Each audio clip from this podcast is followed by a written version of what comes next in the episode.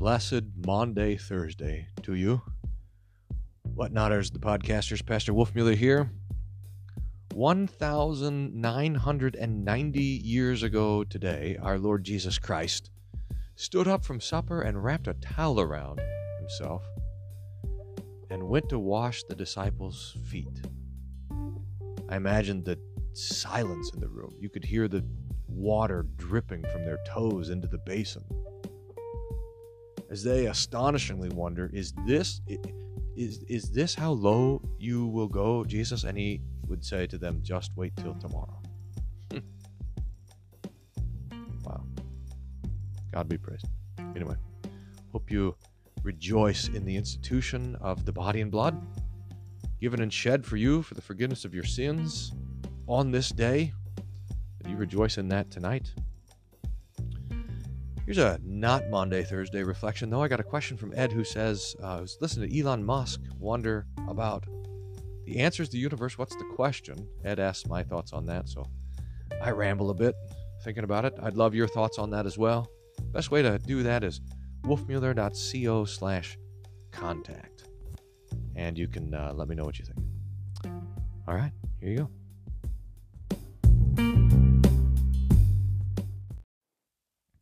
Here's a question from Ed who says, Pastor, I've recently become focused on Elon Musk. Not sure why. Perhaps it's just because of recent events, Twitter, etc. I was watching an interview during which he was asked, You're rich. You don't need to work. Why are you doing all this? He rambled a bit, cited the book Hitchhiker's Guide to the Galaxy as an inspiration during his youth, which helped to shape his philosophy.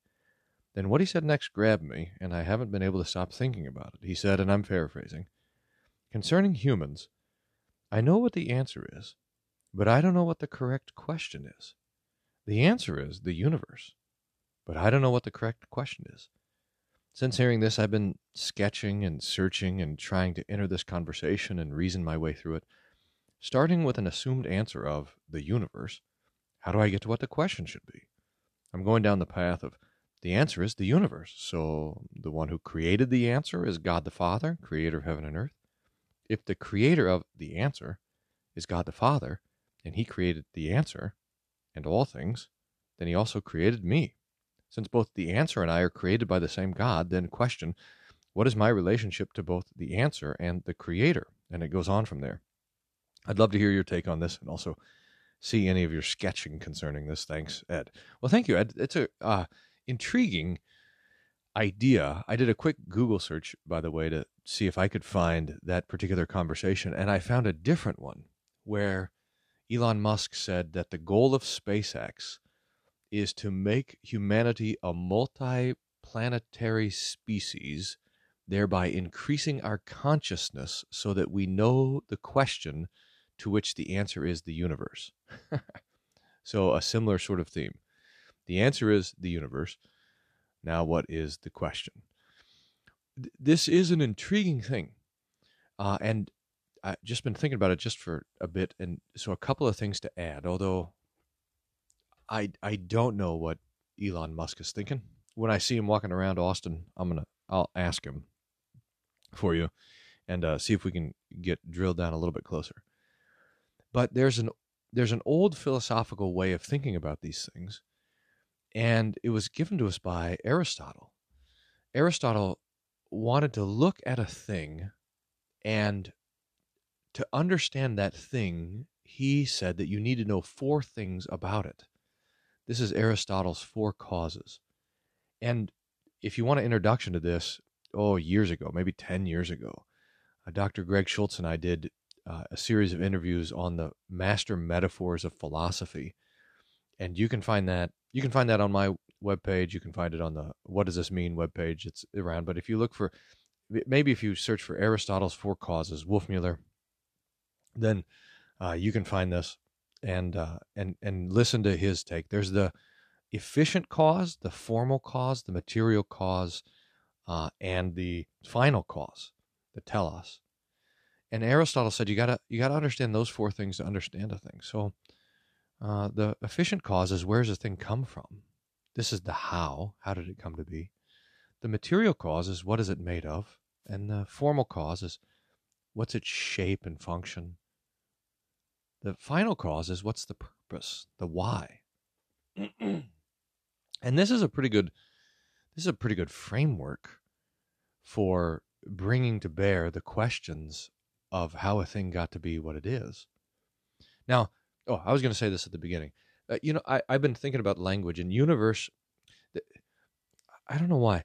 I, I, I think I prefer to speak of the cosmos rather than the universe because the universe has this idea of the, it's this materialistic sense of everything is one. It's the uni. That was the, the goal of the university is to discover the one truth. And especially physicists, as far as I can tell today, are still after that hunt for the one thing, for that unified theory, for the uni. I think cosmos is better because cosmos captures the idea of the order of things and the way things fit together. And it and, and when we speak of the cosmos, it assumes that there's a mind behind it and a purpose. But maybe Musk's question is the same. It assumes that things are simply not there, but that there's a from and a to in in reality.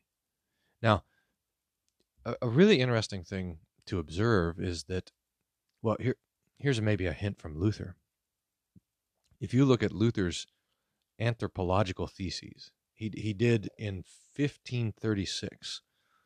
Uh, Luther wrote a set of theses, and I would really Ed, and to you listeners, I would really commend this to you for meditation and thinking. Uh, remember that you know the famous theses that Luther wrote, the 95 theses, 1517, but this writing of theses and posting them for debate was a common practice um, in the Middle Ages, and the University of Wittenberg kept that practice. So sometimes even Luther, as a professor, he would write theses and then would go to defend them. So in 1536, he wrote a series of theses concerning man and anthropology. This also comes into the discussion I had with Dr. Schultz. But but he goes back, Luther goes back and criticizes Aristotle because while Aristotle identified the four questions that you're supposed to ask, the four causes that you're supposed to be seeking after, when it came to understanding humanity, Aristotle and philosophy has no access to that. Uh, man, uh, when Aristotle and the philosophers look at humanity, they can only see the matter and the form. This is what a person is. This is what, so you have soul and body. This is the, the definition of a person, a, a, a rational animal. But Luther says that philosophy does not know the efficient cause for certain, nor likewise the final cause philosophy is cut off from the how and the why. You need theology for that. Now this this gets us to the limits of of the hmm, of the natural knowledge of of truth versus the revealed knowledge of truth. So here's an old category just to keep in your theological mind. The old theologians said that when it comes to the knowledge of God, there's the revealed knowledge of God, which comes to us from the prophetic and apostolic scriptures. And then there's the natural knowledge of God, which comes from observing the things which are in the world. And the natural knowledge of God, by the way, comes also in two directions from the outside, that's from observable creation, and also from the inside, that's our conscience. And the, the most careful treatment of this in the scriptures is in Romans 1 and Romans 2, where Paul talks about the conscience, but he, he also talks about in Romans 1 how the invisible attributes of God are known from the beginning through the things that were made. So the cosmos, or the universe, testifies to the fact that it is made. And that means that there is a maker. So here, Ed, you're onto something. But we we want to think about how creation testifies of this. And I, and I think the best way to understand the testimony from nature of God is to recognize that nature teaches us that God is big and good and mad. Big because everything that we see is created, and so the Creator must be much bigger than that and powerful enough to put this all together. Good because we recognize in this world a particular order that serves life the fact that we can even reflect on these things indicates the goodness of God. And that not only is there an order in the structure of the cosmos that leads to us having life and awareness and awareness of that life, but we also see a moral structure that exist in the world and especially in humanity. So we see the goodness of God reflected in that also. So God is big, God is good, and at last God is mad. This is concluded from the fact that while we're able to recognize a particular order, we live in violation of that order. And specifically, we recognize a moral order and we see in ourselves an inability to live according to that moral order. We can recognize what's good, and then we see in ourselves those things which are evil. So the conclusion from natural revelation is that there is a God who is big and good and mad, specifically at me and everyone else. Now, out of those three truths come really all of the religions of the world. When you look at when you look at uh, whatever the non-revealed religions, those that were disconnected from uh, the prophets and the apostles. So you look at Aboriginal religions, or you look at the ancient uh, mythologies. You see the god or the gods who are good and big and mad, and people making atonement by their own efforts and works to try to appease the anger of the gods.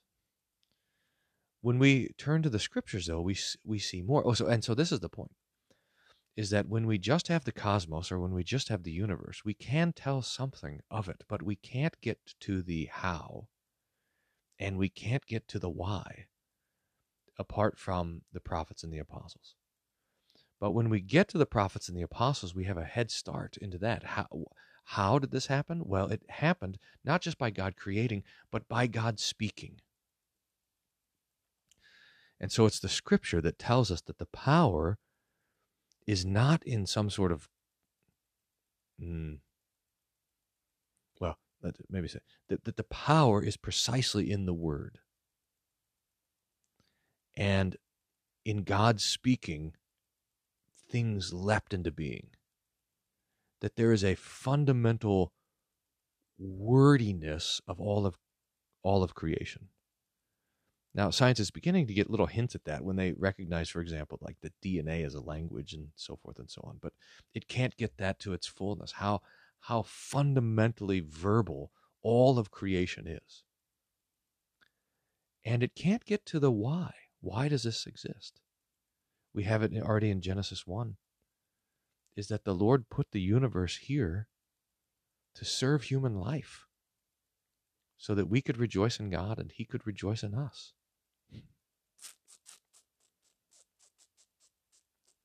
It's an amazing sort of thing that Elon Musk will want to make sure that we that we leave this planet but I think if we do, who knows? What we'll start to recognize is that the the earth is the center of the universe.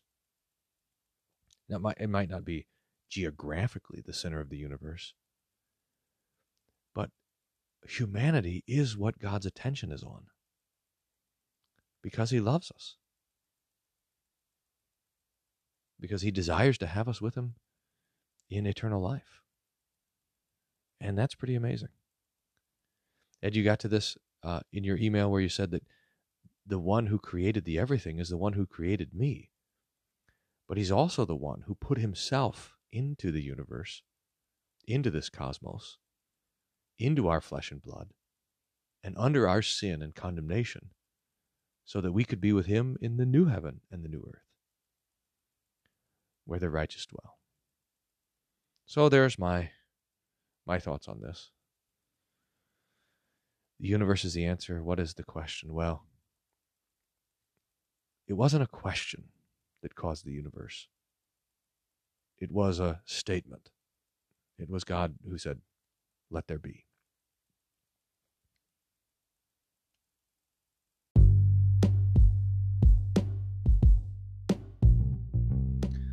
wolfmueller.co slash contact to send your questions. wolfmueller.co slash Wednesday to sign up for Wednesday Whatnot, which is key to your life and happiness, really. Not really. But that's where I send out all the stuff that I'm wondering about and thinking about. So that's a thing to sign up. It's free.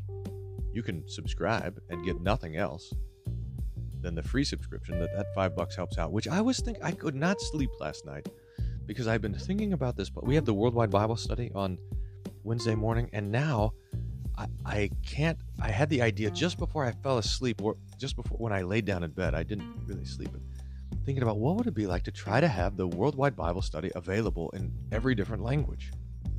To have a Russian Worldwide Bible Study, to have a Spanish Worldwide Bible Study, to have an ASL Worldwide Bible Study.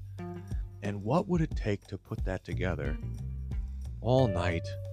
I was thinking about that. It probably needs a coordinate. Anyway, uh, your support is what enables stuff like that. So if you go to wolfmueller.co slash support or subscribe to Wednesday Whatnot, that, that all piles into that stuff. And I, I think that'd be a lot of fun. In fact, if you know someone who would be interested in that or thinking about that, then then let me know as well. wolfmueller.co slash contact. That comes to me. And producer Packer, who helped sort through a bunch of the questions as well. So, hey, thanks for being along for the ride. Uh, keep in touch. Blessed Maundy, Thursday. Holy Good Friday, Holy Saturday to you, as we um, as we remember all that the Lord suffered and and did for us, so that we might hmm, so that we might not only understand the universe but the Creator of the universe. God be praised.